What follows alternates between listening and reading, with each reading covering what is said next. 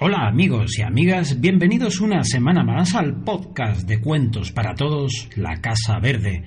Hoy, aquí en La Casa Verde, queremos regalaros una pequeña historia sobre una adorable abuelita. Esperamos que os guste.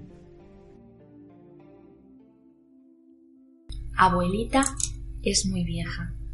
Tiene muchas arrugas y el pelo completamente blanco, pero sus ojos brillan como estrellas solo que mucho más hermosos, pues su expresión es dulce y da gusto mirarlos.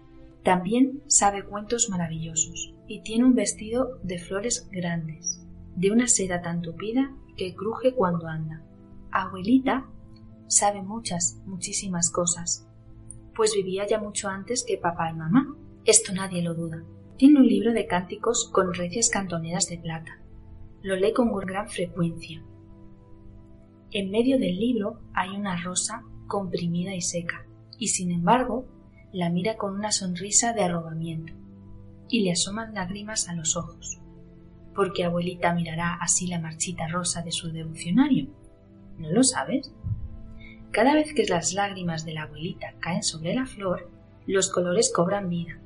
La rosa se hincha y toda la sala se impregna de su aroma. Se esfuman las paredes, cual si fuesen pura niebla, y el derredor se levanta el bosque, espléndido y verde, con los rayos del sol filtrándose entre el follaje, y la abuelita vuelve a ser joven, una bella muchacha de rubias trenzas y redondas mejillas coloradas, elegante y graciosa. No hay rosa más lozana, pero sus ojos, sus ojos dulces y cuajados de dicha, siguen siendo los ojos de abuelita. Sentado junto a ella hay un hombre, joven, vigoroso y apuesto. Huele la rosa y ella sonríe. Pero ya no es la sonrisa de abuelita. Sí, y él vuelve a sonreír. Ahora se ha marchado él, y por la mente de ella desfilan muchos pensamientos y muchas figuras. El hombre gallardo ya no está.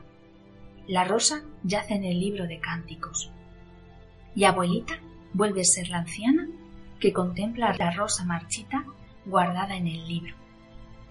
Ahora abuelita se ha muerto, sentada en su silla de brazos.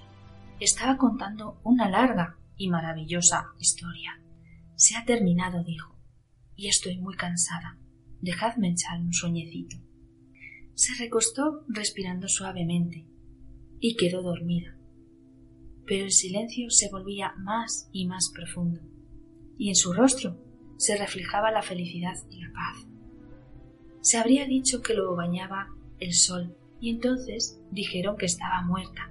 La pusieron en el negro ataúd, envuelta en lienzos blancos. Estaba tan hermosa a pesar de tener cerrados los ojos, pero todas las arrugas habían desaparecido, y en su boca se dibujaba una sonrisa. El cabello era blanco como plata y venerable, y no daba miedo mirar a la muerta. Era siempre la abuelita, tan buena y tan querida. Colocaron el libro de cánticos bajo su cabeza, pues ella lo había pedido así, con la rosa entre las páginas, y así enterraron a la abuelita. En la sepultura, junto a la pared del cementerio, plantaron un rosal que floreció espléndidamente, y los ruiseñores acudían a cantar allí. Y desde la iglesia, el órgano desgranaba las bellas canciones que estaban escritas en el libro colocado bajo la cabeza de la difunta. La luna enviaba sus rayos a la tumba, pero la muerta no estaba allí. Los niños podían ir por la noche sin temor a coger una rosa de la tapia del cementerio.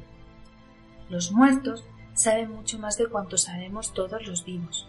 Saben el miedo, el miedo horrible que nos causarían si volviesen, pero son mejores que todos nosotros, y por eso no vuelven. Hay tierra sobre el féretro y tierra dentro de él. El libro de cánticos, con todas sus hojas, es polvo, y la rosa, con todos sus recuerdos, se ha convertido en polvo también. Pero encima siguen floreciendo nuevas rosas, y cantando los ruiseñores, y enviando el órgano sus melodías. Y uno piensa muy a menudo en la abuelita, y la ve con sus ojos dulces, eternamente jóvenes. Los ojos no mueren nunca.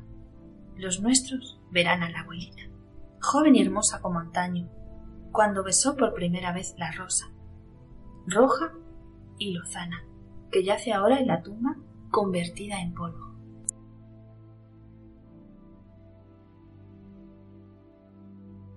Gracias por escuchar nuestro podcast de cuentos La Casa Verde. Si os gusta este podcast, podéis convertiros en mecenas aportando una pequeña ayuda para que podamos trabajar en más cuentos para todos.